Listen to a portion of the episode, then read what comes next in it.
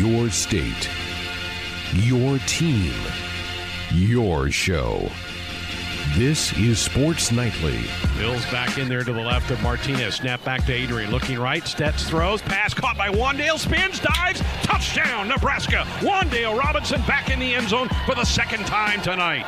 Sports Nightly is presented by the NDOT Highway Safety Office, who reminds you to buckle up and put the phone down.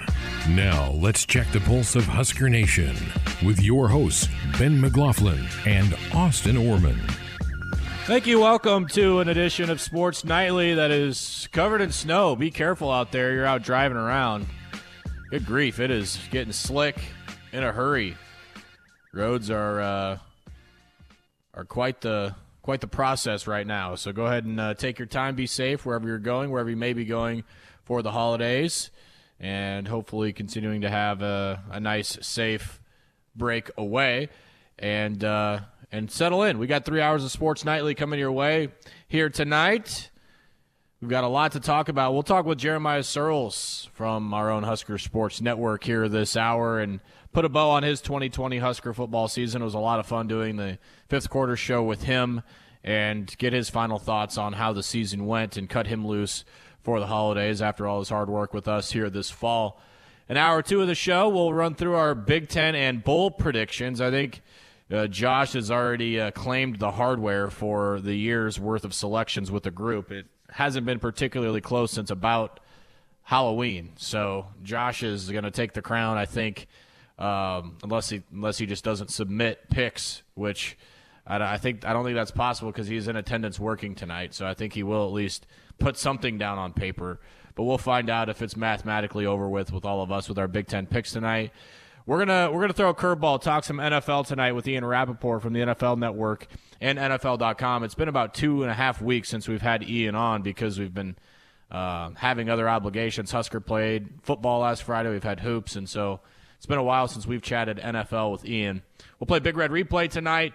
We'll also play some buy sell, and we'll find if anybody's creeping closer to Greg. I think Austin and myself are are within arm's reach of Greg, but he's starting to distance himself a little bit.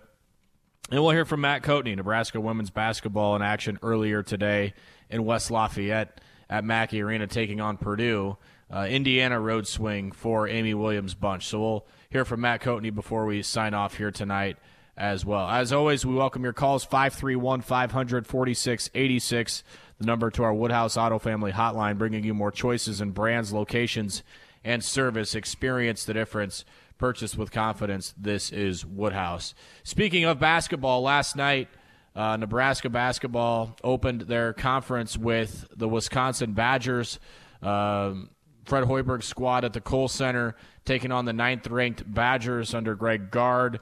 All five starters back. They just lit up nationally ranked Louisville earlier this week and looking like the team we all expected them to be.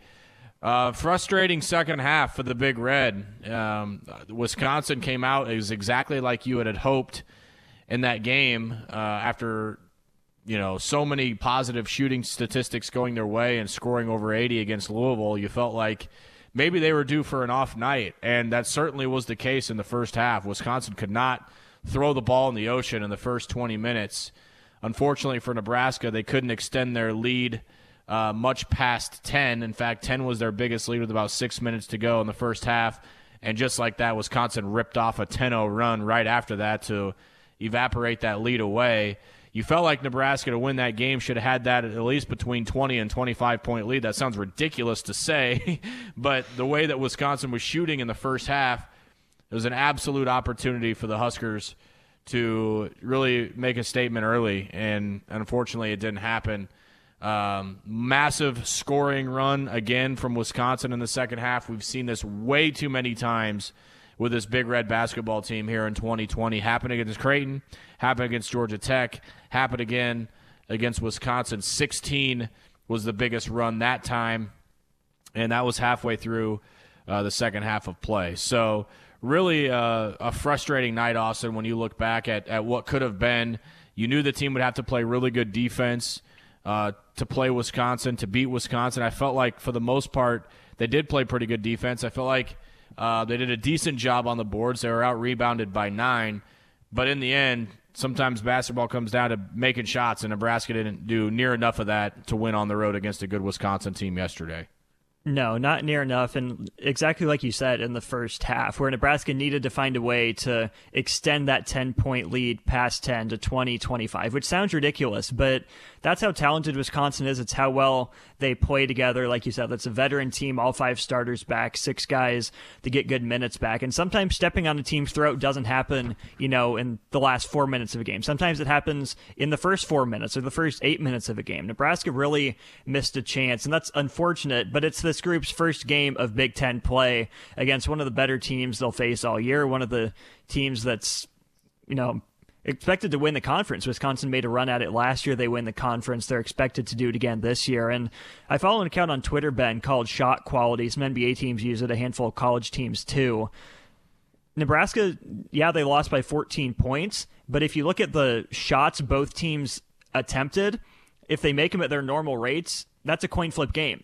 50 50 game. Nebraska misses eight free throws, four of them from Trey McGowan. So there's a handful of points right there. And you get a couple more to go down, and you're right in that game. So it just points to, again, Nebraska's getting the shots it wants for the most part. It just has to have guys step up and knock them down. One guy that I think kind of struggled at times last night, Teddy Allen, was in foul trouble. He's a guy you can turn to to go get yourself a bucket but sometimes he presses, and that's where the turnovers hurt Nebraska because Teddy's got to get his shots. He's a good enough scorer. He's earned them.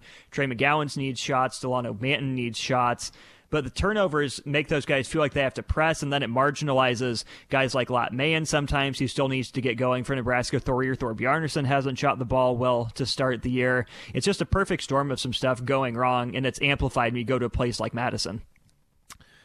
Lat Mayen yesterday had six really quality looks from three, missed all of them. Can't happen. Got to knock Can't that. Got to knock some of those in. Um, I'm not saying you got to make all six. I'm not saying you even need to make five. But when you were brought to the team to be that prolific three point shooter, you got to make those shots. You have got to find a way to put those balls in the net. And he was doing it earlier, um, at least at a decent clip. And, and for whatever reason, um, just wasn't going down for him. And you are going to have a couple of those nights as well. Kobe Webster yesterday. Another guy that we, we thought would contribute in the scoring column um, doesn't score yesterday. Nothing. And you mentioned Teddy Allen. You know, at times I think he, he presses is an understatement. I mean, he's so out of control at times, and I think he just wants a, a, a bucket so badly that it's it, it, comes at the expense of a turnover. Luckily, Nebraska did a much better job of taking care of the ball yesterday. Uh, just nine turnovers as a team. Teddy had three of them, but I, to your point, I think, you know, from a coaching standpoint, there's not much more you can do if you're Fred Hoiberg. You're getting all the looks that you want offensively. Um, Ivan's still missing way too many shots at the rim, easy putbacks. The foul shooting has been. Greg and, and, and Josh and I were texting about this yesterday. I don't know what it is, man, about free throw shooting in this team, but it's like they're allergic to making free throws. That's just free points that you're leaving at the line, even if you miss, you know, four to six, that's four to six points that you don't have on the board, and that could be the difference in a lot of these Big Ten games. You have got to make your free throws. And, it reminds me a lot of the football team where you can't kick a touchback. If you kick a touchback 70% of the time, 75% of the time, make your free throws 70, 75% of the time, you know, it's a little thing that adds up in the long run. Hidden yards, hidden points. Wisconsin goes 15 of 15 from the stripe. And I'm not asking you to go 100% from the line every night but we got to be at least north of 80 85% to to be a you know a, a, team that's to not be a detriment i guess in that area. So there's there's tons of things that need to be better for for this team moving forward. That being said i did see that that tweet put out the, the quality shot tracker that you were talking about. That's important because you know people that that may watch that game and you know, we've talked. We've we've already hit on everything that needs to be better. Number one, you got the scoring runs can't happen. I mean, it's it's it's inevitable that teams are going to go on seven, eight point runs. It just it happens in basketball. But 13, 15, 16, 21, that's that's absolutely Can't inexcusable. And, and you, you're not going to win any games if you do that.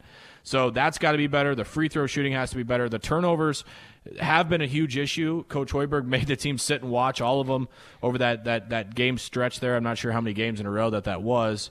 But I think that was that was improved yesterday. You did see Nebraska rebound. I feel feel pretty well yesterday. They forced six steals and did some good things defensively. But you know, overall, under Fred Hoiberg, you've got to make open shots. I mean, this is an this is going to always going to be an offensive based team, and when you're missing open threes, when you're not making free throws, when you're missing bunny putbacks, it, it's just going to kill you. And so, yeah, Nebraska loses by 14, and uh, they, they chuck a couple in late to make it look more respectable. But it's just you. It's got to get more consistent, and I and I don't know that if it's just going to be a night to night deal, how much the coaches can work on that in between games. But you know, honestly, Austin, the, the part of the reason why we were so excited, particularly early in the season, is because the team was making shots and you could see them work at their full potential. Right. And there's enough guys on this team that we thought we wouldn't have to deal with these eight minute scoring droughts. Like Nebraska had another one in the early second half against Wisconsin. We thought we had enough long athletic defenders to prevent those seven, eight point runs from doubling into 14, 16 point runs. But it's still happening. And some of that comes with chemistry where you can't just force a guy to say, hey, we need you to go get a bucket go do it because guys are going to miss shots. It happens. But we thought Nebraska would have enough options that at least some of them, two or three of them, enough of them would hit on any given night to keep Nebraska in a game. It hasn't happened consistently, and that's not necessarily on Fred Hoiberg. He's getting the guys the shots that he wants them to take. We've seen them knock them down. It's just about getting more consistent. And to your point, Ben, about Nebraska, you know, throwing in a couple late to make it more respectable, I thought that was the best Nebraska look. They were playing loose, they were playing mm free, they weren't bogged down in the half court. And I know, you know, it's garbage time, you put up numbers there, but I wonder if we see Nebraska press a little bit more moving forward. Because Wisconsin wants to grind it out in the half court. Michigan State will grind it out in the half court, then run in transition and make you play in the half court again as well. There's a lot of teams that want to slow it down a little bit on the defensive end. They're not afraid to dig in there. That's not Nebraska's strong suit. Nebraska wants to run. So I wonder if we see Fred Hoiberg and Doc Sadler try to open that floor up and not make their guys think so much about it if they can just play a little freer in transition moving forward.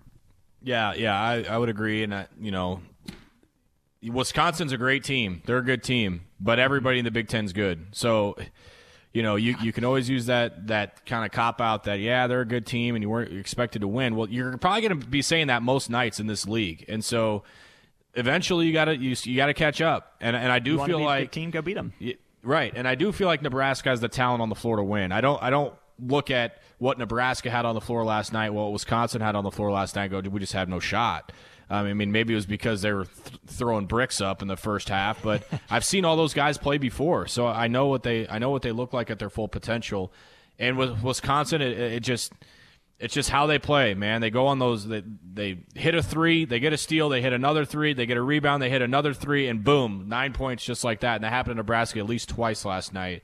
So frustrating, I know, but uh, you got to flush it and move on. Huskers will play again uh, on Christmas night. So just got to find a way to to keep the thing moving and um, you know hopefully improve and make get better and, and you know just hopefully those uh, those shots begin to fall at some point because uh, it, it's going to be awful hard to win in this league if you're not um, you know m- making the shots that you need to make specifically when they're open. So uh, we'll, we'll definitely keep an eye on that as, as we move along. We'll switch gears now. Welcome on our next guest, our first guest of the night. Has been waiting patiently, Mr. Jeremiah Sirles. Buddy, first of all, great to great to talk with you. Now that you've had a few days to digest uh, the end of the season, the end of the 2020 season, where are you kind of at with uh, how the how the season wrapped up with the W in Piscataway? You know, I'm very much at peace with the season being over right now. I know a lot of people are upset we didn't go to a bowl game. I know a lot of people thought that that meant we were soft or we didn't want to play or you know what, man, I'm just happy to finish the season with a W for the first time in 3 years. to end the season on a high note, moving forward, building momentum for 2021 on a good performance of running the football having 600 yards of offense, getting some sacks, getting some turnovers, kind of an all around team win. I think that that can do more for your offseason morale than if you had to put together a game plan in eight to nine days and try and go rush into a bowl game. Jeremiah, the, the, the, next kind of thing right now on everybody's minds are, are what seniors coming back. I think every single situation is different based on the mm-hmm. individual, mm-hmm. and and I think you know when it comes time to make that decision, you know, it's you're going to have to ask each individual player what what played into it. I think you're going to have a lot of different circumstances. Um, when you look at that decision as a whole, or at least how 2020 progressed, what what pros and cons do you see that these guys have to to both come back or to just you know based on their own personal situation to to hang it up and move on? Yeah, so I think there's a couple factors to that. I think the first one is these guys that were NFL hopefuls and have legitimate shots to playing in the NFL. You have to start looking at pros and cons of where am I going to be drafted? Can I play in the league? And does one more year help me or hurt me? And I think a lot of people always think like, oh, I'll just get better. I'll just develop more if I stay for one more year. That's not always the case. Injuries happen. You don't play very well. Something goes on where it's not a serious injury, but it's something that kind of nags at you, so you don't play to full potential. So immediately I look at this roster and I think, okay, Matt Farniok, Brenden Jaimes, and um, Jack Stoll would be my guess. All three say moving on because all three of those guys have draftable grades. Then you start looking at guys like Ben Stille, Will Honas, and you're looking at those guys going, man, they could they made some good jumps into year five, and they have a lot of tape put together. But can they make that jump into year six that maybe does push them up from a free agent or a camp body into a possible drafted to a preferred free agent, an actual chance to better themselves to make the team? And then the last group of guys are is there guys that just love football so much, knowing that they're not going to play at the next level, but they want one more year of college football, and they just know that they can do that because COVID kind of gave them that one more year to hang on, or the exact opposite of man, I'm just done and I'm ready to go use my degree and move on in life. And I think that there's going to be so many talks in Scott Frost's office this week and into next week about what's best for them, what's best for the team, and they'll come to an agreement. Because I'm sure there's some guys too that's like, hey, you know, we need you to graduate because you've got guys coming in. We still only have our 85 scholarship limit, so there's going to be some really tough conversations, but there's also going to be some really easy decisions for guys that are just ready to move on. Jeremiah, you're one of the select few that that had the opportunity to play at the next level. So few, such a small percentage of college football players are given that chance, or at least do anything with their chance. You were one of the the small percentage that that got to finish your career. Um, you know, in, in the National Football League, and I know you made that tough choice to pursue other opportunities, which we couldn't be happier about here at the network to have you. But when you has had some time to reflect, um, you know, away from Nebraska, what, what, what was it that you personally, as a player, missed the most about Lincoln? You know, from a from an outsider's perspective, looking in, that you would tell those seniors that, hey, don't take this for granted, don't take that, for granted, and as a guy that went through it, you know, really come to appreciate blank. What what what what are some of those things that you really um, maybe missed about Nebraska that you just didn't get anywhere else? Yeah, I mean, the, the number one thing is you miss your buddies in the locker room. Um, it's different in college when you're all growing up together and you come in as 18 year old kids and you develop and you leave as 22, 23 year old men that have been through a lot together. And the camaraderie and the group that works together for everything is is gone because you get into an NFL locker room and I tell people this all the time the NFL locker room is the most diverse place in the world you'll ever see. You've got 53 to 90 guys from completely different walks of life, completely different parts of the country, and you are all competing for 53 spots. And it becomes so much more of a job than the love of the game. You have to really have it versus you can get through college football based off the love of the game. And here in Lincoln, the love of the fan base, the passion of the state, the passion of the support that you have. I mean, I went in San Diego my first year, and you talk about a program that had no real passionate support from their stands where you look at a stand mm-hmm. on on Sunday and it's empty and you're just like, whoa, that's just not what I'm used to playing in front of and that's not what I'm used to seeing and being there. And it's just so different when you make it to the next level because it's so much more of a job and the stress level just goes through the roof. And so I, I tell these kids, if you come back for a sixth year, soak up every moment because even if you're fifth year, soak up every moment because if you decide to move on to the next level, it becomes so much more of a business and so much more of a job that the love of football just turns into a different type of passion. Jeremiah Sirles, former Husker, current member of our network here uh, on Sports Nightly. Jeremiah, one thing that I'm curious to get your perspective on, and it's something that uh, we're going to be watching not just with our players here in Lincoln, but players all over the country and that's the idea of the transfer portal. This isn't something that was really around when you were playing, and there was still, you know, to a certain degree, there's always exceptions, but that level of understanding when you're a freshman that you're you may have to wait your turn. You might have to wait a year or two or three before you're in the starting lineup, depending on what type of situation you're walking into. Anymore, it seems like a freshman will give it three, six, nine months at most, and if they don't have their situation that they want, they're hitting this transfer portal.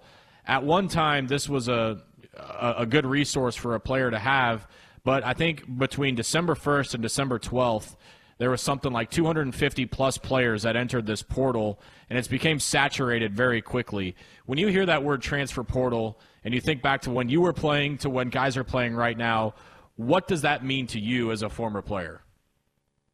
You know, I, I really don't like it. Now, do I think that it's necessary in certain circumstances? Absolutely. Do I think it, it was created as everything is created to have a positive impact on the game? Yes. But as anything, it can turn negative very quickly. And I think that as you look at it, it's treated more like an NFL program where it's like, I demand to be traded and I demand to hold out and cut me and I'll move on in life. And you can do that in the NFL, but there's something about learning how to grow and learning how to compete through really tough circumstances that maybe it's not what you thought it was going to be here at Nebraska or Ohio State or Georgia, and and you're like, man, I I thought I was going to play as a freshman. It's like earn it. It's okay to earn that, and you learn a lot of good qualities in life when it comes to stuff like that. And it's just hard for me to think back to guys that I know that struggled to get on the field early that eventually became starters their senior year or their junior year because they just grinded it out and they just kept working and and they didn't hit the quit button or the panic button and, and the eject button. And I, I really hate what it's doing to the young players of college football because one, it changes the way guys get recruited. I mean, if you're recruiting a guy, you you tell him like, "Hey, we think you can come in and help our football team right away." That might be true, and you think they might, but when they get here, if they're not ready, and you say, "Hey, you got a red shirt this year," or "Hey, you're not going to play this year," they're going to be like, well, you said I was going to help this football team this year. It's like, no, well, we said you think you are. It's like, all right, I'm gone. Like, so mm-hmm. it just changes the whole game with everything versus, and it really makes a competitive advantage for teams like Alabama, Clemson, Ohio State. That's like, hey, you're going to come here, you're going to redshirt, you're going to play for two years, you're going to go to the NFL. Cool, done, right? Like, that's sign me up for that. But when you look at teams like Nebraska and the smaller teams, like you can't say that. And if you want to beat out schools like that, you have to say you think you can help us early to get them in the door. But then it's hard when you can't play all your freshmen all the time because you need to redshirt and develop guys. So it's a hard thing. It's a hard thing for me to grasp and put my head around. And I'll you this: I'm glad I wasn't. It wasn't around when I was in school because I'd have a real hard time dealing with it, especially with guys trying to jump ship off a team. Yeah, and and there, look, uh, you're absolutely right that there are a significant number of these cases that it's necessary for, for both the player and the school to move on. It's just it's yes. not a good marriage, and and those kids will will benefit from it. The interesting thing to me though is how eh, you know even just two years ago it was this great resource, and it seemed like schools were fighting over guys, and that's still going to be the case. But it's amazing to me how oversaturated this market's become already, where you know you're going to have kids enter the transfer portal and think they're automatically going to go to a Power Five school that was once a pool of maybe 50 to 150 players. Now that's going to balloon to well over 500. And and there's not mm-hmm. going to be spots for all these players. Just because you leave and enter your name doesn't mean someone's going to go s- swoop you up. So I, I do think that there are going to be uh, some lessons learned and some reality checks for these players that, you know, just because I decide to leave Nebraska or leave USC or leave Texas, that there's going to be a Power Five offer waiting for me somewhere else. Because as just as you were talking about – the NFL players competing for the locker room. Now you got a pool of 400 to 500 athletes competing for those those scholarships at Power Five levels, and there's going to be a lot of kids that are left without a place to go. Yeah, and I think that's one thing too. Kids have to understand, like, look, if you've got a scholarship to go to a university to get your education paid for, like, don't look a gift horse in the mouth, right? Like, don't don't look at something that's in your hand. I mean, I have you could use every dad saying there is no man, right? Like two in the hands better than one in the or one in the hands better than two in the bush. Like you have a gift in front of you of a scholarship and an education, which is more than 99.9% of the, the rest of the world is given, right? Free school. And to think, oh, because I'm not playing, I'll just go play somewhere else. And all of a sudden you could honestly waste that opportunity because of the pure saturation of transfer and standing there in January, February going, man, I'm not even in school right now.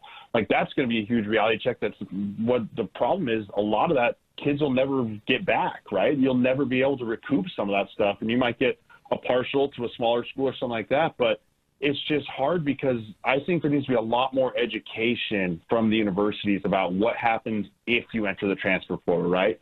Like I think that it's really easy. Like I'm entering transfer portal and just make it wherever. And it's like no, here's the process and here's the what could happen and here's what most likely will happen, and now you make your decision. Uh, there needs to be more education from the universities on what could happen with the transfer portal. Yeah, and what could turn into a one-year wait, let's just say at Nebraska, could be a, a two-year wait by going to junior college, mm-hmm. then go someplace else, and then you got to wait. You know, it's I just think that there's a complete misinterpretation at times of, of what the transfer portal offers. It is this magical place that's going to turn your, your current situation into a better one. And I think there are going to be a lot of athletes that learn that the hard way. Jeremiah, one thing that uh, you and I talked about after the Rutgers game was Nebraska's offensive line. First time in program history, three freshmen started up front. Turner Corcoran making the start at tackle.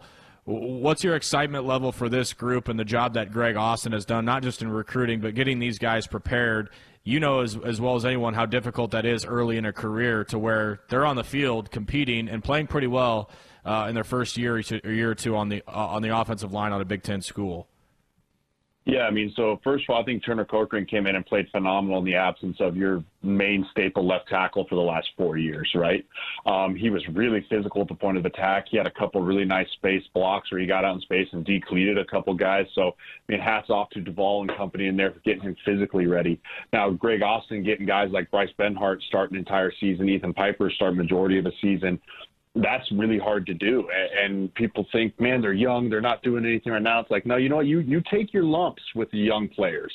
Uh, it's going to happen. I mean, like I said, I think I remember I said in the fifth quarter, I got my butt beat by Von Miller and Aldon Smith as a redshirt freshman, but it made me damn better as a redshirt junior and a redshirt senior, right? Because you had those experiences of going against NFL type player and caliber, and it gives you a benchmark going into the offseason. Mm-hmm like, okay, if I want to compete against these guys, I know what I have to feel like speed and strength wise to keep up with these guys. And eventually, I don't want to just keep up. Eventually, I want to be able to dominate guys like that.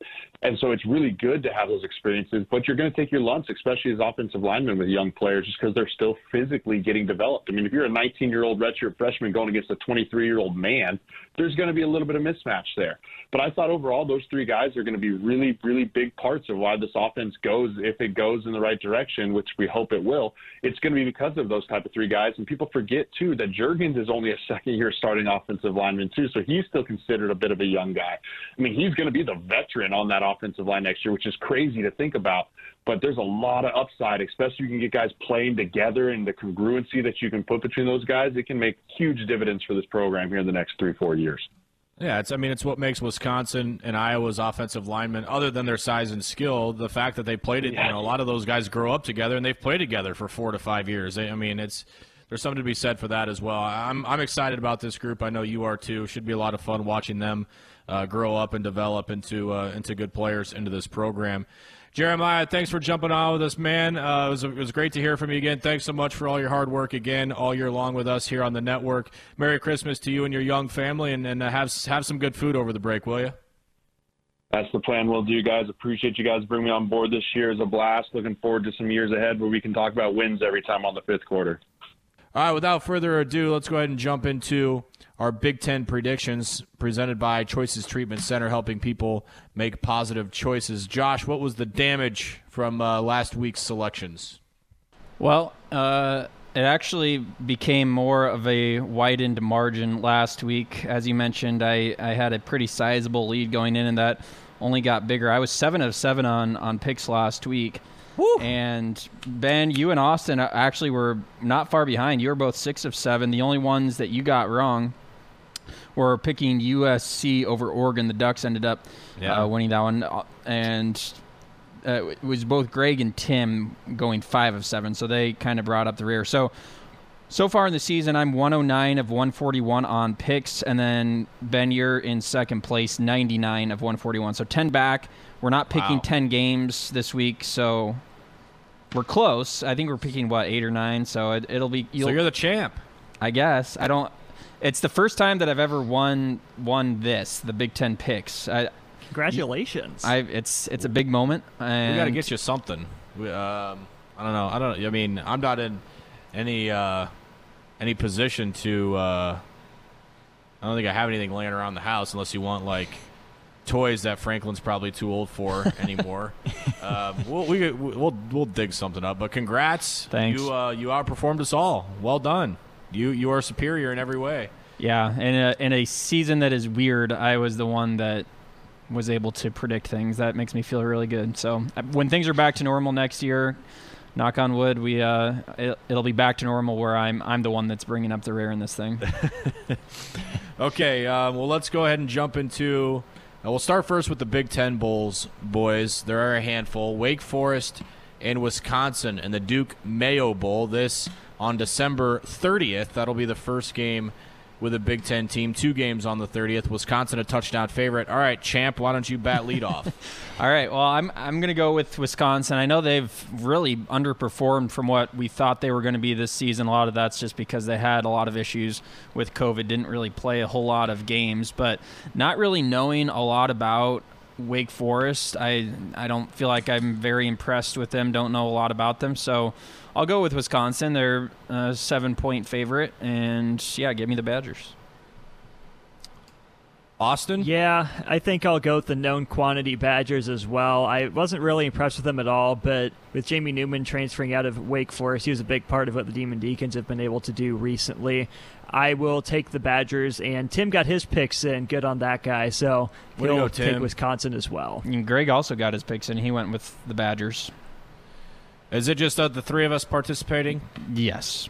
Okay. Um, make it four for four or whatever, however many people are voting uh, on the five. Badgers. Five for five on the Badgers. I, I again, Josh, your logic. I haven't watched a ton of Wake football, and honestly, uh, my trust factor in Wisconsin has gone way down. Yeah. But I still feel like I trust them a little bit more than I trust Wake Forest. Um, so, so give me the Badgers on that. All right, game number two. That this is basically a doubleheader uh, for the Big Ten. The next game at three o'clock on ESPN. You've got Iowa and Missouri. Uh, this is the Music City Bowl in Nashville. Iowa over a two touchdown favorite in this one. Austin. Yeah, I think that's probably about right. Pretty solid year for Missouri, all things considered. When you open up with Alabama at home, then two Tennessee, LSU was still supposed to be good by the time Missouri played them, but that went out the window as the Tigers knocked off the Tigers. Good season for Missouri. I think they end up under 500. I think Iowa gets them every time Mizzou's faced a credible defense this year. The offense has struggled. Definite improvement, but Iowa's definitely the known commodity. I will take them in Music City. Yeah, I, I'm Team Iowa on this too.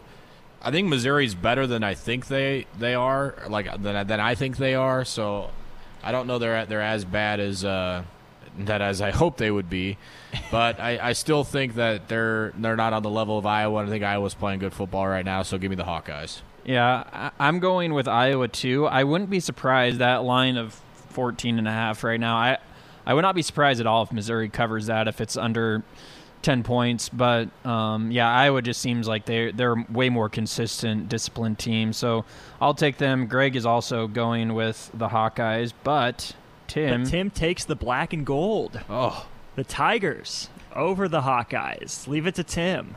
wow, Look Tim, Tim out on uh, on the Hawks. How about that for a concept? good for good for Tim.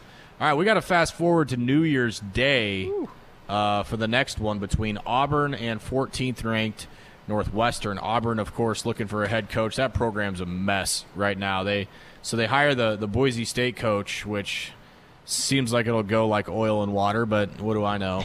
um, so so they're bringing in uh, a new coach. Northwestern on the heels of a very hard fought Big Ten championship game in the Citrus Bowl. Northwestern a three and a half point favorite. I hate to keep pick picking Big Ten teams, guys, because as we know that, that rarely do they does any conference finish with a, a sparkling record. But I'm going to take Northwestern on this. I just think um, they're a little more cohesive. You had a Big Ten team beat Auburn in a bowl game last year in Minnesota.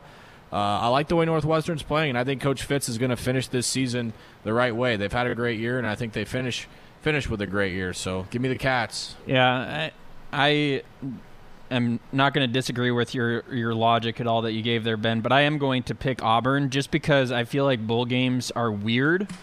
And even though Auburn is without a head coach, you saw Nebraska way back in 2002 without their head coach and Bo Pelini leading them in a, a spirited bowl game effort against Michigan State. I, am not necessarily predicting that that's going to happen exactly, but you just never know. And then you could see Northwestern kind of go the opposite direction after just laying it all on the line against Ohio State. I I mean they played so well in that game and came up short. I could see them kind of just not necessarily throwing in the towel, but you know, not being able to bring their energy up to where it was before. So, and obviously Auburn has lots and lots of talent on that yeah, roster. Do. But I'm going Auburn, and then Northwest, or, or uh, Greg's going to go with Northwestern. Yeah, well, wasn't it two years ah. ago that, that Purdue just got absolutely boat raced Blasted. by Auburn? So this is the third year in a row that Auburn's played a Big Ten team. Yep. They're one way up and one down, I guess. to me, Auburn and Northwestern are just very similar teams. Plotting offenses, really solid defenses, but I just trust Northwestern a little bit more. I haven't liked what I've seen from Auburn at all, so I take Northwestern, as does Tim. Timmy, way to go, Tim. uh, did we give Greg's choice? Yes, he went with Northwestern. Northwestern. So okay. I'm I'm alone on an island here picking Auburn, That's okay. but it doesn't matter you might lose one whole point on that. So you know, maybe that maybe you start out of the Make stumbling blocks next year because of it. Right. Okay, let's uh, let's go to Ohio State Clemson national semifinal, the Allstate Sugar Bowl, and the Big Easy. Clemson nearly a seven and a half pay- favorite over the Buckeyes. Revenge factor on Ohio State from last year. Mm. Dabo Swinney not a fan at all of the Ohio State Buckeyes. Eleventh in his poll which is, uh, as we right. all know, all that matters. um, Josh, what, how do you see this one going? Well, honestly, I could see this being a blowout, and and Ohio State not really being in this game. I, they're they're they have a lot of talent, but. It, you know, Dabo has a point in the fact that they haven't played a lot of games. And I don't necessarily think that that means that Ohio State doesn't deserve to be there. I think that they probably are the fourth best team in the country or somewhere around there. Um, but I think that Clemson has shown this year that they are a really, really good football team and they'll be competing for another national championship. So, yeah, give me Clemson here. Austin. I don't think it's stretching to say that I think Clemson's offense is at least as good as Indiana's. I, I think that's pretty well within the realm of possibility. And I think the Clemson defense is really solid, at least as good as Northwestern's. And we saw how tough it was for Ohio State to move the ball. I don't think Justin Fields has two bad games in a row. I think Clemson still just has too much. So give it to Clemson, two out of three here. I'm going to choose Clemson as well. Um, I, am with Josh. Ohio State's supremely talented, but I've never been a huge fan of the Buckeye defense really all year. Yeah. I think they've got some good players on that side, but I mean, Clemson is just a machine offensively. Um, really, really difficult offensive stop. I do think Ohio State can move it a little bit, but I, am a little worried about Justin Fields' wrist or whatever it is on his on his arm or his hand that got hurt against Northwestern because he was awful uh, against Northwestern in the Big Ten championship. So. Give me Clemson. I have a lot of trust in Trevor Lawrence. I really think he wants to finish this thing with a national championship. So give me little old Clemson. Maybe something good will happen to him this year. Um, you know, unlike Dabo, nothing good ever happens to, to Clemson. Right. So maybe maybe this year that'll be the case. And it's a clean sweep too. Uh, Greg and Tim both picked Clemson, so that means that Ohio go. State's going to win probably. Yeah, uh, I wouldn't hate it. Okay, let's go to January 2nd of 2021, the Outback Bowl. Indiana falls all the way to the Outback Bowl, Man. almost a touchdown favorite against Ole Miss, who's allowing, as we found out yesterday, boys, over 40 points per game defensively for the running Rebels.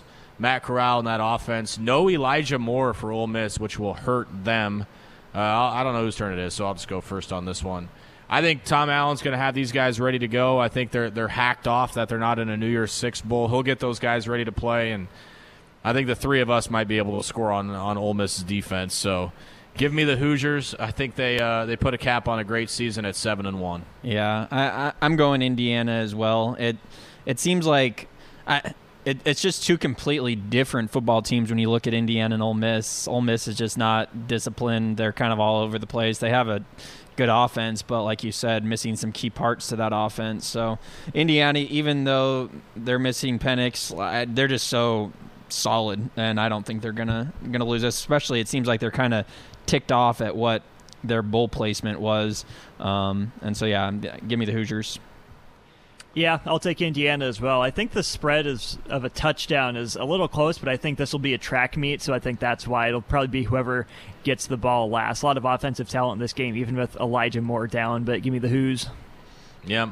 Yep. All right, let's go to some. Oh, sorry, John. I was going to say another sweep here. We've got Tim and Greg picking Indiana. Well, well, There Tim you- took Indiana with you an wrote M. it down wrong. You're right. Oh. Don't know who's taking Indiana. that. Don't know who that We'll is, get the but- commissioner on that, and we'll see if that uh, that allow- that gets allowed or not. Um, all right, let's go to the top 25 matchups next. Texas A&M. Uh, some people, in some logic, some place, probably down in Aggieville, think that they deserved a playoff spot, which they definitely didn't. They'll take on a North Carolina team that's really, going to be hamstrung in this bowl game with a lot, of, a lot of their key key parts. Um, Austin, why don't you hit first on this one? Yeah, down all those offensive players really worries me for Carolina. The A&M defense isn't great, but it's good enough. This will be a battle of the quarterbacks. Kellen Mond for A&M, Sam Howell for North Carolina. You know, I worry a little bit about a letdown for Texas A&M, where they think they're you know supposed to be in in the playoff, which we could go back and forth on, probably more back than forth. But I think they will come out a little more motivated than North Carolina, and I think they're more talented with all the pieces North Carolina is missing. So I want this one to be a shootout. I'm expecting a lot of points, but I think A&M pulls away late. Yeah, I'm I'm going with North Carolina too, or not not with North Carolina. I am going with North Carolina. I had I had Texas A&M uh, written down, but I'm going with the Tar Heels. Talked you out of them, did I? Yes, you did. I it's because everybody else. I'm looking at everybody else picking A and M, and I'm you. Uh, you mentioned a, the fact that they could very well not be interested in this game. I know that North Carolina is missing a lot of pieces going into into this, but I still think they have plenty of talent. So why not? I'm I'm playing with house money. Give me the Tar Heels. I am not picking Texas A&M. I am really annoyed uh, at Jimbo Fisher. Like, what do you think, dude? Like, A&M is a seven-point favorite in this one. The over/under 68 and a half. So, to Austin's point, they are um, expecting a lot of points in that in the Orange Bowl down in Florida. Uh, this this game again on on January 2nd. Um, man, Jimbo Fisher annoyed me with that that little spout off that he had. I know he's fighting for his guys, but get real, dude. You honestly think you belong in that playoff with uh, with how you performed against Alabama earlier in the year and who you played? No chance. Uh, give me the Tar Heels just because I'm I'm out on Jimbo on uh, on 2020. Um, all right, let's go next to uh, Oklahoma and Florida. This one should be a good one uh, between the uh, the Big 12 champ, the Sooners, who are starting to figure some things out, and Florida ranked seventh, losing in the SEC championship game to Alabama in the Cotton Bowl down at Jerry World. Gators a three point favorite. Um, whose turn is it? I'll go. Why not? Turn. Yeah, go ahead, Josh. We'll I'll nominate you. I'll take this. Uh, and this is tomorrow. This is or no, not tomorrow. Ne- a week from is, today. uh, yeah, this a is week December from today. 30th. Yeah. Um. So it's it's an earlier one than a lot of a lot of the other games, but it's a good one. Um. I feel like when you get uh, a game this this good early on, kind of outside of the the major you know New Year's Day bowl games, it's kind of fun. So I.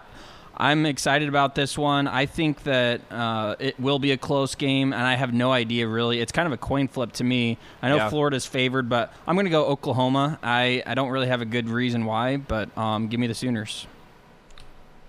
Yeah, I'll go next. 71 and a half over under on this. So they are expecting the board to be lit up in Jerry World. I'll take the Gators. I, I think Kyle Trask, the way that he's playing right now, he won't have Kyle Pitts. He's already announced he's declared for the draft. But I think Kadarius Toney's a stud. He is a electric player. Um, I don't know that Oklahoma's faced great defenses a ton this year, even though the Big 12 was was much better defensively than what they have been. Plus, um, just kind of out on, on the Sooner. So give me the Gators. Um, SEC, it just means more. Oklahoma's gotten a lot better from where they were the first couple weeks of the year, probably because, you know, freshman quarterbacks have growing pains sometimes. Imagine that. We're not used to it out of Oklahoma. But Kyle Trask has been on another level this year. I think Florida's the more talented team, and I think they win this one. We've got two opposite though. We got Gray going Florida, and Tim with me picking the Sooners. There we go. Boomer Sooner can just see Tim cap piloting that Sooner schooner all the way up Oh, and man. up and down the field. Was, was it him World. that tipped it over last year? It could have been. Maybe. But, I would pay it's- money to see Tim riding on that thing. Oh yeah, captain in that thing, getting those horses moving. That'd Oh, be yeah. great. Wearing the outfit. Um, all right, let's finish it up here. Other semifinal game: Notre Dame, Alabama, tied nearly a three-touchdown favorite in this one. And I'll, I'll bet first. I'm going to go out on a limb and say Bama's going to win this one. Uh, I, I, the three touchdown favorite. I know. I know. I'm going against the grain here, but uh, roll tide roll, and they've been the best team all year, and it hasn't been particularly close in my eyes. Yeah. Is the limb limb strong enough to hold two people It out is. that far? It okay, is a I sturdy limb. I was gonna I say think we're going to need a sturdy limb. It's going to be because it's a clean sweep. I'm taking him. Greg's taking him. Tim's taking him. We're all on board the Alabama bus. So give us the tide. roll tide roll. I mean, good grief. they They're good. just a hard machine to stop uh, there down in Tuscaloosa. So there you have it. There's our Choices Treatment Center selections. If you or someone you love has a problem with gambling, call Choices Treatment Center at 402 476 2300 or the Nebraska Gamblers Assistance Program at 1 833 238 6837. Time to change gears, talk some National Football League. Been a while since we've had on Ian Rapoport, the NFL Network, and NFL.com. Ian joins us now. Ian, man, it's been a, a bizarre season uh, this year with games kind of fluctuating, the days, uh, watching the teams go up and down, have the ups and downs of the season. Maybe no more so than the New York Jets. What'd you make of the, the effort that New York put together last weekend? you know, it's it was a good week of football. The you know Chiefs and Saints had a great game. The Eagles and Cardinals had a great game, back and forth, lots of fireworks. And I think all anyone cared about was the Jets. I mean, it was incredible. Like to me, that was that was the main story, and and it kind of should have been. You know, I mean, there's so much at stake. There's the future of a franchise. There's one of the best quarterback prospects we've seen over the last say five years. Someone who I think everyone has known ever since he took the field that he was going to be the top quarterback drafted. It was, you know, really, uh, really significant. And you know, a couple things. First of all, I think for the Jets players, kudos to them, right? Because you don't always have to play hard. You don't always have to finish the season like this. Sometimes you don't, and they did, and they kept fighting. And I thought, you know, that was really cool. Um, the other thing is, we don't actually know if Trevor Lawrence is the best quarter is going to be the best professional quarterback out of this group. We think so, but like, did anyone think that Lamar Jackson and Josh Allen would be some of the best quarterbacks in the NFL? No. Did anyone think that Sam Darnold after three years would be potential trade bait? No. So with quarterbacks you really don't know, it just has to play out. Still a significant moment on Sunday when the Jets actually won a game, though. I was watching the game, and I, I, I, they went down to scored on their first drive to go up seven nothing. And I want to say the announcer said the Jets have scored on their first drive in like their last six games and have been up seven nothing Yep. in like four of those six games or something crazy like that. It's clear they haven't just punted away the season. What what do you think is is being said inside the walls of that locker room week to week? Well, I also think that um, you know when they actually have players, when Sam Darnold actually plays, when it's not Joe Flacco out there or somebody else, when they actually have receivers, when they actually have linemen, it's not a terrible team. I mean, it's really the record is obviously bad, but when they actually have players playing, it's not terrible. And you know, I'm sure Adam Gase will get fired at the end of the year. I think there's going to be, you know, several coaches get fired also, but maybe he's not that bad. I don't know. Um, you know, again, like I think he'll probably. I don't know if he's going to get a third run at being a head coach. Almost certainly not. But you know, I would say maybe he's doing a better job than people think, and the fact that he's got these guys playing at the end of what should be a completely lost season is impressive in its own right. Yeah, yeah, it's it's been fascinating to watch, and uh, obviously Jacksonville the other side of this too. But yeah, the Jets the Jets have certainly been an interesting study. Um, let's stick in the AFC, and, and we've got to talk about Pittsburgh because um, obviously the loss of the Bengals is kind of cherry on top. They haven't played well. The the offense, which has looked so good for much of the season, have has seemingly fallen apart. Um, the run game is gone from Pittsburgh, and I don't know if it's just a James Conner issue, if it's it's an everything issue. When, when you assess Pittsburgh, Ian, like wh- what are the fundamental issues happening in Pittsburgh right now? I don't know that it's a James Conner issue either, although I kind of wonder. I mean, it's hard to imagine an entire run game is just based on one player because there's linemen who need to block and there's fullbacks and there's, you know, there's a lot that goes into it, but him not playing last Monday certainly hurt. Um, the other question I have, and so the run game, you know, I think that's important and certainly something they're trying to fix. The other thing is, if you watch Big Ben, he doesn't look like he's throwing like he did early in the year. He just looks. I mean, I don't know. He looks like he's not throwing it as well or as hard or as far or with as much velocity. I mean, there's issues.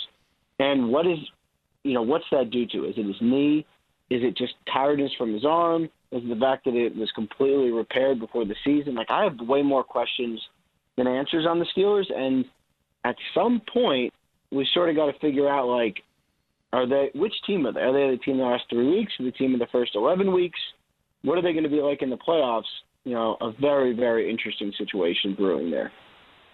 It's going to be a, a fun finish to the year in the NFC because I think other than Green Bay, there's a there's teams out there with a lot of issues, right? New Orleans, we, we saw Drew Brees come back and had a bad start to the game, great finish to the game. I think you're probably feeling a little better about New Orleans, but I think Seattle certainly hasn't looked as good. LA has been really up and down. Arizona has been super inconsistent. When you look at the yep. NFC playoff picture, what do you see right now, Ian?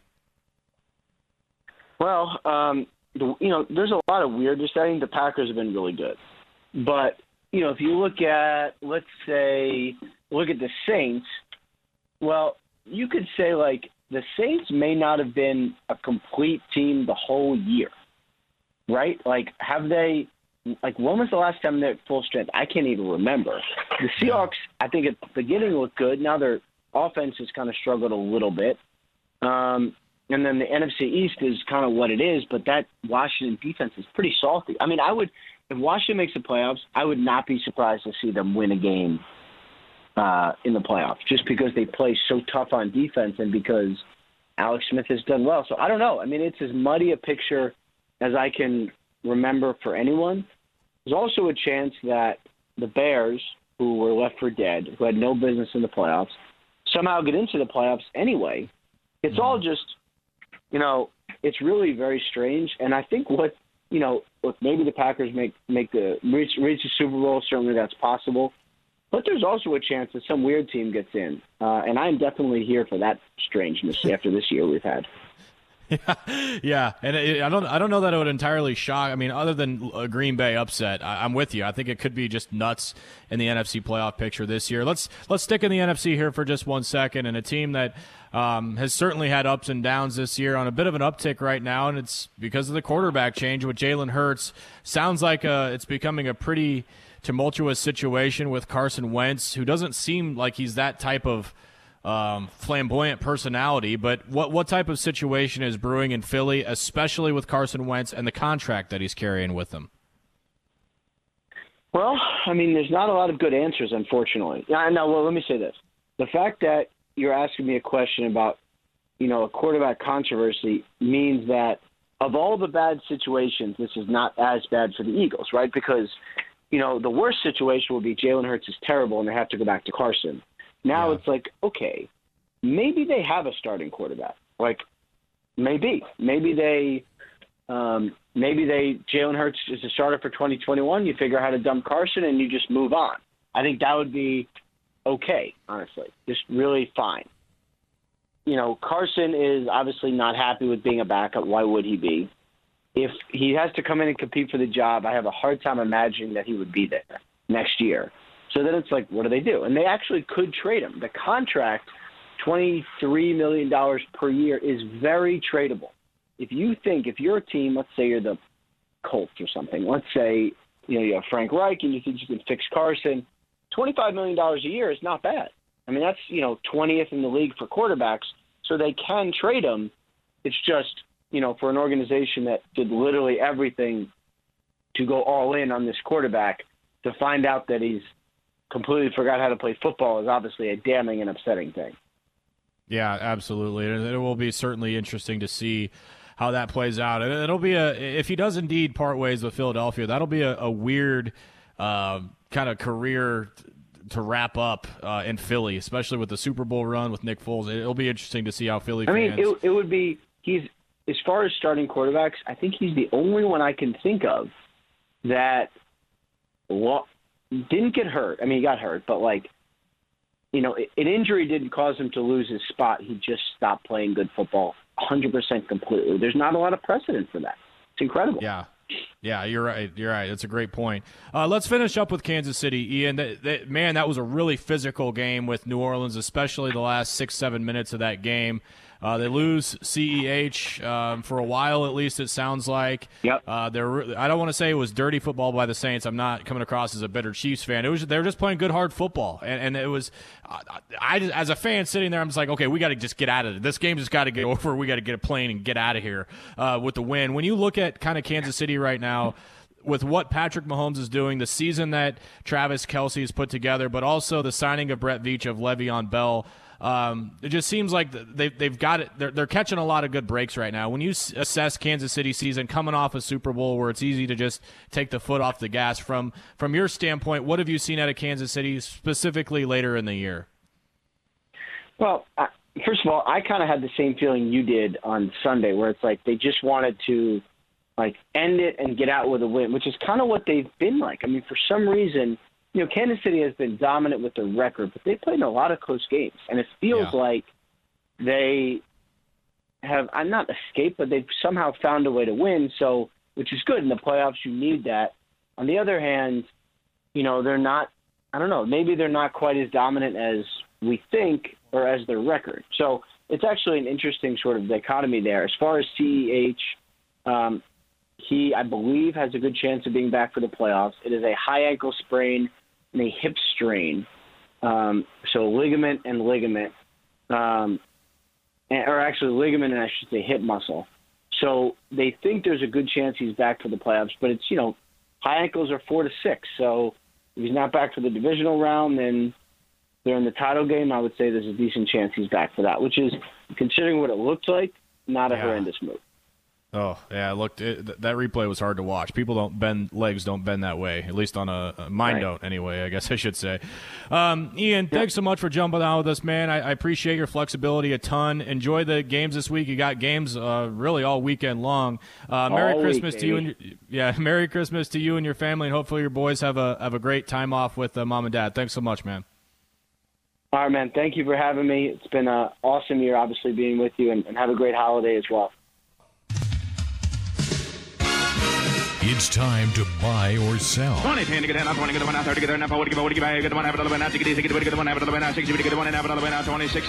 Now here's the host of Buy or Sell, Brett Whitty. Sold. And Josh Hilkeman. That's right. We're here, and uh, Brett is here. He was too good to join us for the Big Ten picks, but he he hasn't played with us this year because he just I don't know. He just thinks he's better than us and would win anyway. Yeah. So there's no use of him playing. Is that right, Brett? Did I take the words out of your mouth? Yeah, because I'm you, I've proven I'm just so good at these uh, these games that we play. right, nailed it. Exactly. Always top of the charts. All right. With that said, let's jump into our answers. Actually, before we do that, I should clarify something. The first season of this edition of Buy Sell, where everybody plays, this is the last time that we will have questions. So take that in uh, with that in mind, and uh, we will have the I think it's the January what the sixth I believe is the next time that we will play or actually, I don't know. There might be a game on the 6th. It's sometime in early to mid January will be the last time that we uh, actually have a buy sell for the first season. We'll wrap up season one and head into season two of everyone playing buy sell. Very good. Okay, Very no cool. pressure. No pressure. We'll see what where uh, things stand here, though, going into our last week of questions. And the first question that we have an answer to comes all the way back from September 9th and it was an NFL question that I asked buy or sell that the worst team in the NFL would have four or more wins and come from the NFC South or AFC South. Uh, that was a sell. The worst team, Jets or Jaguars, can only get to three wins. So that'll be a sell. And uh, everybody but me sold it. I was the only one that bought oh. it, and uh, yeah, that was not a not very smart on my part. Yeah. You timmed it. I did. It was yeah, not good. We're, well, we're all catching Greg, so we need to hit him to well, get some wrong. Here's the thing: is that I thought that the Jaguars would be the worst team in the NFL, and they're competing for that, but they needed to get the four wins. Yeah, that didn't happen. Four win mark, right? So, oh well. All right. Next up, uh, another question from September 9th. I asked this one buyer sell that DeAndre Hopkins would finish the NFL regular season with at least 1,250 receiving yards, and that's already a buy. He now has 1,324 yards through 14 games. Everybody sold that except for Josh, so you make up for that Let's go. lost point. Wow. It was basically work, a Josh. wash. That was just a wash. So I was dumb on one, and then I made the shrewd move on this one, and it's it all, it. all balances out. Next up, uh, Austin on October 21st, he asked a Husker football question. by or sell that Adrian Martinez would be the leading passer, Dedrick Mills the leading rusher, and Wan'Dale Robinson the leading receiver for the Huskers in this 2020 season. That was a sell. It was close. Uh, Martinez was both the leading passer and rusher, not Dedrick Mills as the leading rusher. Wan'Dale was the leading receiver for the Big Red. And Greg, Ben, Brett, and myself all sold it and were right. Austin and Tim, alone on an island together, they both bought it and were incorrect. Man, yeah, that, tend well, to- uh, yeah, no, because it was about as good as scenario that that could have worked out for you, Austin. Because my worry, the reason why I sold it was I was thinking that there would be some injuries or something fluky would happen, but. Um, you had the best case scenario. You just needed Dedrick to be healthy a little bit longer than Yes. he was. Right. I mean, if he runs all year like he did against Rutgers, even half was- that well, he probably runs. I, I was don't gonna think say- Nebraska wanted Adrian to be the leading rusher. He was obviously very effective, but Yeah. a full year Dedrick Mills, I think that was a Mills question. just needed one or maybe one and a half more games like what he had against Rutgers, and he would have taken care of that. So right Yep. close. All right, another one from October 21st. Ben asked this one buy or sell that Antonio Brown would score a touchdown in the NFL regular season, and that was a buy. He picked up his first touchdown last week against the Falcons, and once again, everybody sold this one except for Josh. Let's go. Wow, Let's good go. work, Josh. I hey, this is this is making my percentage what I need it to be, so everyone can climb off my back. yeah, this is true. You're right. And That is true. That's that's a good point. I'm actually gonna hold off on giving any of those until we wrap up the season. Once the season is over, when we There you go. Play it, then we can I'll- make the proclamation then. Right, exactly. Um, we have a lot to get through tonight, so we'll hold off on that. But we move on to another answer. This one from Austin, another Husker football related question from October 21st. By or sell that Nebraska would make at least 75% of their field goals and average at least 41 yards per punt. The answer was a sell. Culp, Connor Culp, made 86.7% of the field goals. He was the only one to attempt a field goal this year for the Huskers. So that part of it was right. But it was an and question, and you know Greg avoids those like the plague. The other part of it, the Huskers only averaged 39.7 yards per punt as a team. Now, Przystup was over 41, but it, it, Austin's question didn't specify it was as a team Yeah. at Nebraska, so it was under. And the left half of us sold it. Greg, Ben, and myself sold it, and we're right. The other three, Brett, Austin, and Tim, they were incorrect with buys. How about that, boys? Man, the the the specificity, specificity. What's the word? What, what what's the word there? There you go. Specific You're right the I- first Uh, time. Yeah, of the of the question, kind of nailed some to the cross there. Yes. Well, here's the thing too: is I, I feel like when it's I another okay line though. no, it was a good Oh line. yeah, And no, it was a great line. I sold it believing that it that the punting average would be over 41 yards, but then the field goals would be Yeah. under. Like field goals, it's pretty easy. You just get in a little bit of a rut. You miss two or three in a row, and that there goes your season. You're not going to go Right. over 75 percent at that point, mm-hmm. but it was All right. the other way.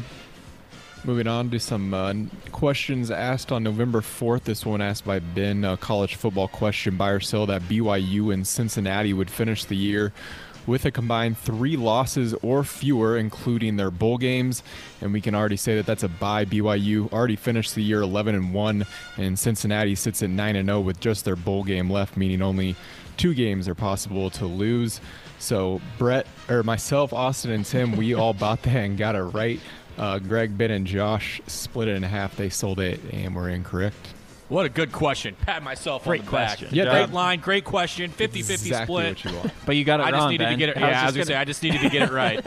everything that- up until the last part. One yes, out I was gonna say, is that how you saw it going? But is, is that Obvious. pretty much how you saw it going? Well, I mean, I think the um, I think we were all kind of expecting the the bowl matchups to be maybe tougher. And I don't, I don't, I didn't see Coastal running through. It's funny because they played each other. Um, Coastal and BYU played each other, right? And so that that I mean, that you had two undefeateds going there. So um, I know Coastal wasn't involved in the question, but you know, with BYU and you know, we, we thought Cincinnati might trip up in the conference championship. Obviously, that didn't happen either. Um, Almost, They, they won. Yeah, they won all the games that they needed to. Yeah, they sure did. That was a good question, though. I, that was fun to follow. Uh, next up, Brett from the NFL November 4th question here. Buy or sell that the New York Jets would score at least 100 points combined in their final eight games. They had scored 94 in their first eight. Or that they would give up more than 240 over those last eight games of the season. The answer was a buy because they have now scored 112 points in six games. They didn't even need all eight to get over 100. Um, they've only allowed 175, so they might uh, allow under that number two that Brett said as the line. Uh, Greg and Tim were both incorrect ourselves. The rest of us got it right with a buy. Yeah, how'd that feel, Greg? Yeah, Greg. That one wrong. Yeah. Not even here. All right, next Not here up, to defend uh, himself. yeah, that's all right though. That's fine. From uh, November 25th, Ben at a Husker men's basketball question by or sell that Nebraska would have two different players record a double double before 2021. Uh, at the time, or uh, there had been none since uh, December 16th, the last time we checked, but it ended up being a bye. They had two against Doane, Dalano Banton with a triple double in that game, and then Yvan Ouedraogo with a double double. Greg, Ben, and Austin all bought that and got it correct. Ben even guessed both players, so he gets the bonus point on that one. Way to Bingo. go. Josh, myself, and Tim uh, incorrect splitting that question. Ben again with a, a solid question there. Yeah, we don't give out bonus points that liberally either, but since you guessed exactly on That's the so nose good, which yeah. two players would get it, I wouldn't have guessed Yvan. no. I know. I- I just know my stuff. Really, is basically what it comes down to. Same game, yeah. Yeah, Same same, game. game. against Doane. And you, I mean, Thank you, It- Doug. it was an thanks added for coming game, down too, For the, so yeah, thanks for coming down even and playing, have gotten- boys. I was gonna say, yeah, maybe. I mean, I, I, it's 2020, so obviously you, you roll with the punches. But uh, in a normal year, that game wouldn't have even happened. So, Yeah. but that's all right. You you got it right. It Uh, counts and the foul. Exactly. Next up, Greg Husker football question: Buy or sell that the Huskers would outgain Rutgers in their game last Friday? that was That a, happened. An emphatic buy. 620 to 252 was the final count. We can count. confirm that that that the, with the recount that we did indeed finish with more yards. and everybody everybody was emphatic in their answer, all buying it. Everybody was right. Let's, Thanks, Greg. Let's go home. That Greg just gave us the oh man, no Tim's on that one. No. no one Tim. Not did. one. not one person. All right, uh, my question uh, from last week, an NBA question by or sell that Talen Horton Tucker of the Los Angeles Lakers would score at least half as many points as Kawhi Leonard in their matchup last night. Uh, that ended up being a sell. Horton Tucker in 12 minutes only had six points. Kawhi ended up with 26 points. Uh, Greg and my, I got Greg to buy that one with myself, and we got it incorrect. Everyone else was correct I love that. the That's how you phrase it. That's awesome. What a Oh, good salesman man. you are, Brett. Way to go. You drew him in. You got him. To, Honestly, it wasn't too far off. yeah. Eh. Yes and no. I should have needed half as many, so we needed what? Seven more. He needed, more yeah, points? seven more. He needed to get to 13. Kawhi had a good night. 26 is solid. He but- did. I think my Horton fantasy Tucker will see uh, uh, quite a few more minutes though here. Yeah, coming. exactly. Yeah, if it hadn't been game one, maybe it would have been a lot closer, but wasn't. All right, uh, last question that we have an answer to. This one from Tim, a Big Ten football question. Buy or sell that Ohio State would beat Northwestern by three touchdowns or more, or Northwestern would score the first points of the game. That was a sell. This was an or question, but it was still a sell. Ohio State scored first, so the second part of that didn't happen.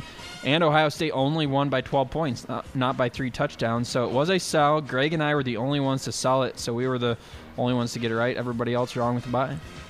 Dang, got the point back. That was big. Yeah, that that was big. Let's look at the totals as we head into our last week of questions. Ben, you had a good week. You you and I were both eight of eleven, and that bonus point really helped you out there. As Greg uh, was six of eleven. So this is, I mean, going into this final week of questions, it's really between Greg and Ben here. Greg is up by three points, 97 to 94. Austin, kind of within shouting distance, but not really. He's at 91 points, so he'd Take need a miracle. It would take a miracle. Um, it's probably not going to happen. And especially this, the format that we're doing this, it's close enough between first and second place that we're not going to make uh, Greg go first with his answer. So Right. and so only I'm down only three, right? We can do that. Down yes, three. it's Yep, it is one workable. possession. And here's the thing too: is we have at least three or four more questions that will be answered. Probably more than that by the time we get to uh, the the wrap up of season one. So let's let's jump in, and Ben, you get the honors of asking the first question. Okay, let's go ahead and dive into it. This is an NBA question. Buy or sell that the last undefeated team in the NBA is in the Western Conference. So yes, that's the Lakers. That's uh, I mean, not the Bl- Lakers. the Blazers, um, Clippers. Um, you know all those all those teams on the west on the Western Conference. Um, what am I gonna do? I feel like I feel like I'm gonna buy that. Uh, so the other side would be be what Brett Brooklyn, um, Milwaukee, Boston, but they're down. Mil- Milwaukee. Yeah, a lot of Philly, those teams play each other. Toronto. Yeah. Man. So give me uh give me the Western Conference. I'm gonna sell that one. I think the Western Conference is just more competitive, so they're gonna beat up on each other more. Yeah, there you go. Yeah, that's my logic as well. I'm I'm selling it. I think the Eastern Conference somebody will stick out and be able to go on a little bit of a run. See, I'm going to buy it because my pick would have been Milwaukee from the East, but they're down decently big to Boston. So I will. I'll take the West on this one. All right. All right, I guess I'll Do we go have next. answers from the that's other guys or no? We do not have answers yet. This will be a mystery. It'll that will it'll That- make it even more exciting. something. Yeah, add some drama. We won't even know what sure. the answers are going into. Greg getting to Greg getting to answer last, even though well, he won't know what the answers are. And I guess unless he's listening, technically he could submit his answers late. But I'll I'll make sure he gets his answers in by the end of the night. Or else. Or else. Maybe All right, Austin, else, I interrupted you. You're up next. Oh, sweet. All right. I'll go to Big Ten football. Buy or sell that at least three Big Ten teams cover the spread in their bowl games.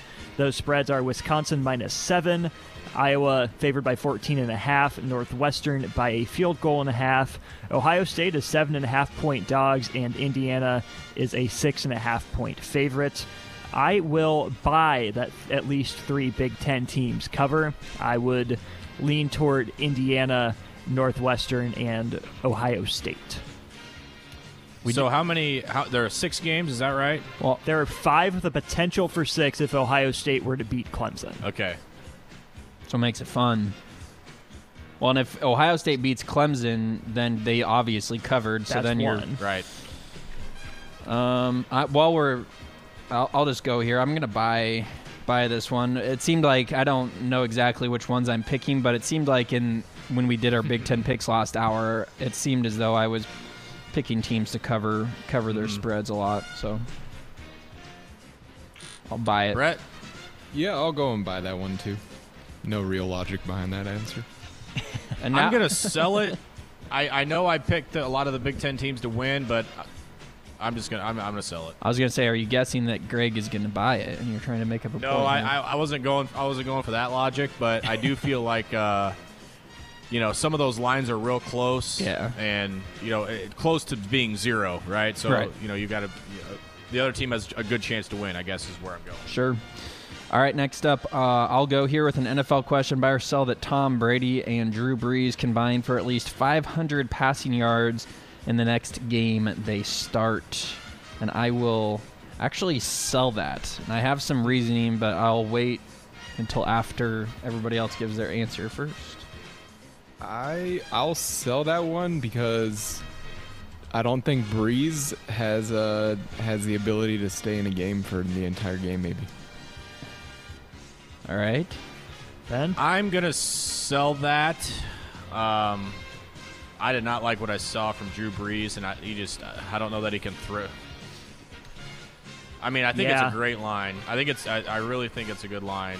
Um, I think I think the, the Vegas would tell you to buy it, but I'm just going to sell it. All right, Austin. So we've got New Orleans playing Minnesota. Is that correct? Yeah. And then Tampa Bay, Detroit are the matchups. Yep. Those are the matchups. I think Tom does most of the damage in this one, but I don't think it's quite enough to push that 500 yard mark. I will sell. Interesting. So uh, if you had taken their last week's totals, it would have been over 600 yards passing because Tom had almost 400. But Hmm. the reason I sold it is because Brady has been going up and down, yo-yoing each Yeah, week, up and down, and so Oh, he's yeah. had you know 300 some one week and then under 200 the next week, and it's been going back and forth. That so, Falcons secondary, I think, ranks among the last in, Right. in the league. So, but yeah, I'm selling that. Brett, all right. Well I, well, I got a football question, but not American football. We go across the Oh. pond for this one. Buy or sell that Chelsea defeats Arsenal by at least three goals in their December 26th matchup, or Arsenal scores a goal on a penalty. And uh, Hmm. I'm gonna go ahead and buy that one. Arsenal's been absolutely garbage this year. Is Chelsea good? Chelsea's really good. They're uh, in the top five. Hmm. I'm gonna sell. I usually I'm a sucker for the or questions, but in this case, it seems like both of those things are not likely. I guess, but yeah, I'll sell it. I I feel like I'm going to sell that one too. I don't know how penalty kicks how popular they are. I would think that happens what maybe one every four or five games. With with VAR, it happens a lot more often these Oh, days. all right. All right. I just want both teams to have a good time. So what are you doing then? I, I guess I'll, I'll sell it. Three seems like a lot, even if Arsenal does need some more weapons in their uh, arsenal. Good point. I'm gonna be rooting hard for some Yeah, goals there. let's go. All right, uh, Greg submitted a question from the NFL. Very simple: buy or sell that both Arizona and Miami make the playoffs. And I believe actually he submitted his answer with this one and he sold it. But um, I am going to buy because I think both of those teams are playing well right now. I haven't looked at the standings lately, but it seems like they're both on track to make the playoffs.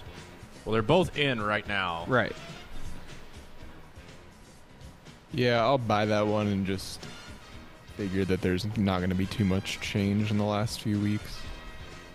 Miami plays who? They play the Raiders, right? Yeah. They do. Who does Baltimore play? No idea. Uh, they get the New York Football Giants. Okay. Well, I would have liked Vegas's chance to beat Miami with Derek Carr. I don't know how much trust I have in Marcus Mariota because Baltimore has to beat one up Miami uh, to take their spot. Um, and then on the other side, let's see, Arizona. They're a game up on Chicago. I like Arizona's chances. They got the Niners next week. Um, I'm gonna sell it. Give me, give me the Ravens over the Dolphins. All right. Austin, did you? Uh, my, my gut told me to sell. I, as I look at the seedings, I want to buy it, but I'm going to stick with my gut and I will sell it. Okay. All right, I got Tim's question, a Husker men's basketball question by or sell that Nebraska will have at least four players score in double figures against Michigan on Christmas Day, or the Huskers shoot above 35% from beyond the arc. And I will go ahead and buy this one and figure that they have a, a really hot day. Uh, I'm gonna sell. I don't love that. Usually Tim will buy his own questions, so I'm gonna go off that assumption and, and sell. Yeah, it That's hurts not having his answers right now. I, I- I think both of those are possible. I would say the 35% from three is more likely, but Yeah, we always play terrible against those guys. Right, and it and just that's frustrates horrible. me. yeah. So I'm gonna sell it. Four players a double figure that's seems like a lot. That's probably not Um, going to happen. and, and the 35 percent they did not shoot well. I guess I'm gonna I'm gonna stick with with them shooting poorly until until I see them do it. So I'm gonna sell it. All right. Especially against a basketball school like Michigan, I'll sell it as well. Love it. Ben, back to you. All right, back to me. This is a college football question, and this one has particular interest for us, those that are participating in the uh, fantasy bowl drafts. Buy or sell that the leading passer, rusher, and receiver in bowl games that begin today, so the two that count today, combine for 850 yards or have at least 10 touchdowns. So let me clarify. Let's say passer throws for 412 and rushes for 60. We're only counting as passing yards. Got it. Okay. So you, it needs to be just the passing yards, just the rushing yards, just the receiving yards. And I always root for offense. You boys know that, so I'm buying it. You're yeah, you're buying. what happened in the uh, games it- earlier it- today? it's- Not much. one- Yeah, no. It's one thing to root for offense, it's another to take the point here. I think that would be a lot to get to 850 yards and 10 touchdowns. So I, I hope it's a buy. That'd be entertaining, but I think I'm going to sell it for the, the purpose of this exercise. Yeah, I'm. I think I'm selling too. I. It seemed like Austin said that seems like a lot. Yeah, I'll, I'll sell that one just knowing what we, we know today. All right, Austin. I will go back to Husker sports, men's and women's basketball combo again. Buy or sell that Nebraska men's and women's basketball combined to average 65 points per game in conference games through games on January 5th. So for Nebraska women, that is a game against Northwestern and a game against Rutgers at home. And then for the men, it's Michigan and Michigan State at home and on the road at Ohio State and Purdue. I'm going to buy it. I think the offense get on track. The women are there, the men a little bit short in their first game against Wisconsin, but I think they will just squeak over that 65 point average combined. I think that's a good line. I'm going to buy it though. I think that you're right. I, all it will take is a, one of in one of the games just scoring, you know, 75 points, and I feel like that'll basically get you there. Yeah, that's a really tough line. I'll buy that one too, but yeah, man, I really wanted to sell that. Still I'm can. gonna- yeah, I'm gonna buy it too. Um, just because Josh's logic. I mean, you never know. You could get into maybe an overtime game or something that, that helps boost that average up a little bit, but uh, it's not looking good right now for either side, to be All honest. right. All right, let's. Uh, we have two more questions left. I'm up next, and this one uh, kind of relates to something that you mentioned earlier, Ben. Uh, buy or sell that the winner of the Husker Sports Network College Football Bowl Draft scores at least 375 points in victory. And Across both drafts. uh, across both drafts, yes, we do two drafts, but across the totality of those drafts, 375 points. I'm going to buy that. I'm buying it too. I like my boys. They're gonna do it. yeah, I'll buy that. Give me all the points. All the points. Yep, I'm buying Go Boats. You're you're in the early lead. You even named your team. You, haven't you learned by now that the boats sink sink at the wrong time, Austin? It's true. Well, you know, I'm gonna keep. It's my T.Y. Hilton, you know, enthusiasm. go. You know, T.Y. just keeps Hilton buoying me. just keep going. Just keep going. All right, Brett, finish off. All right, we wrap up with an NBA question by or sell that the leading scorers from the five Christmas Day games will combine to average at least 29 and a half points. And I'm going to go ahead and buy that one and, and hope that I watch a lot of point scoring on Christmas.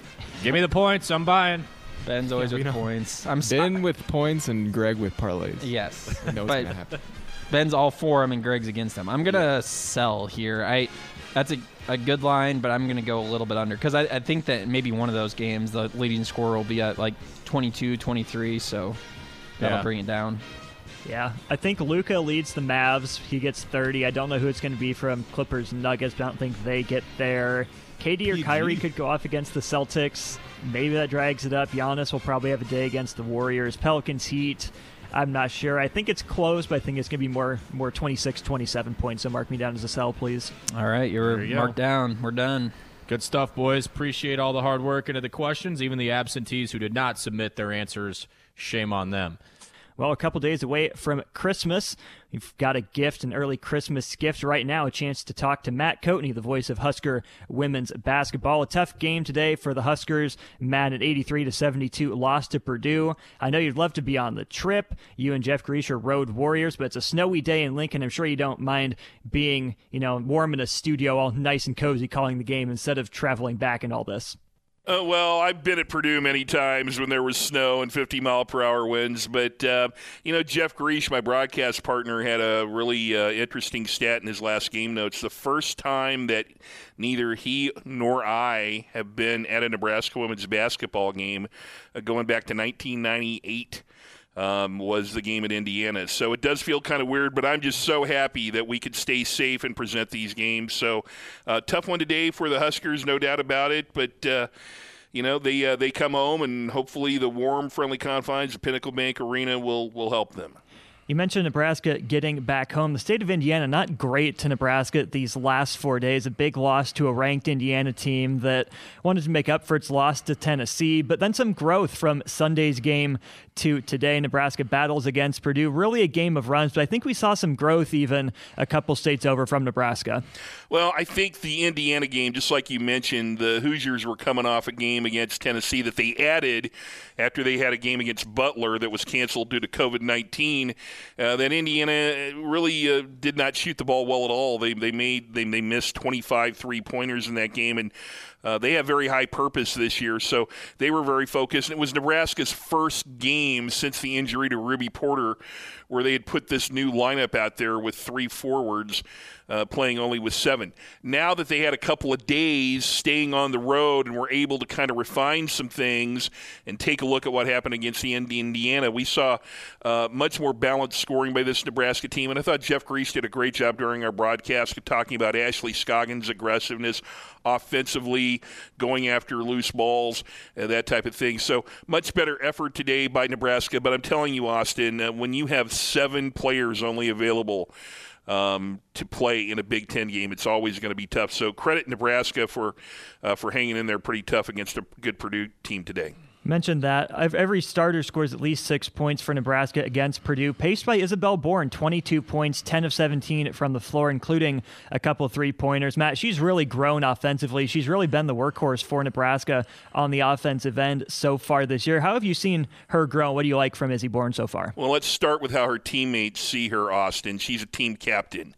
Uh, and I think that says a lot about uh, her exceptional leadership. And even though Izzy is only a sophomore, this is somebody who has played a lot internationally. She has played with uh, one of the premier um, under 18 groups the in, Australia, and she's played internationally. She's played against players much older than her. So coming here, this is a player basketball wise that um, not your normal sophomore. And then because of her international experience, she's she's a very mature person. And so to see Izzy step up, and you know, even though she has been uh, a much better scorer this year. What I'm seeing out of Izzy is consistency, and that's a pretty hard thing to get from someone.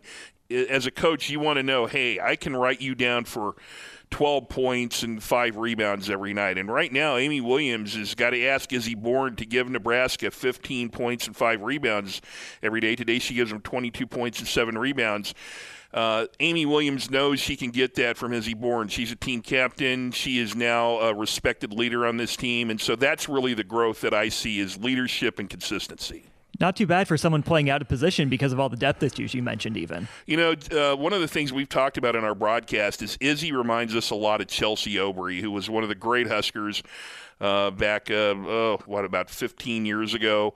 Uh, reminds me a lot of Izzy. International experience, came out of Canada. Chelsea ended up being the captain of the Canadian national team, played in the Olympics. And Chelsea, uh, one year when the Huskers had some injury problems, had to move from the four to the three position, very similar to what Izzy has to do. Um, kind of different games, but kind of a similar story. Chelsea also was very much of a leader, very consistent, very respected by her team. So um, it's it's the kind of thing that when you have to change positions, you have to be mature enough to be able to handle it. And uh, obviously, the coaching staff feels as he can do that. Talking with Matt Coatney here on Sports Nightly. Matt, the voice of Nebraska women's basketball. Nebraska falls to Purdue 83 to 72.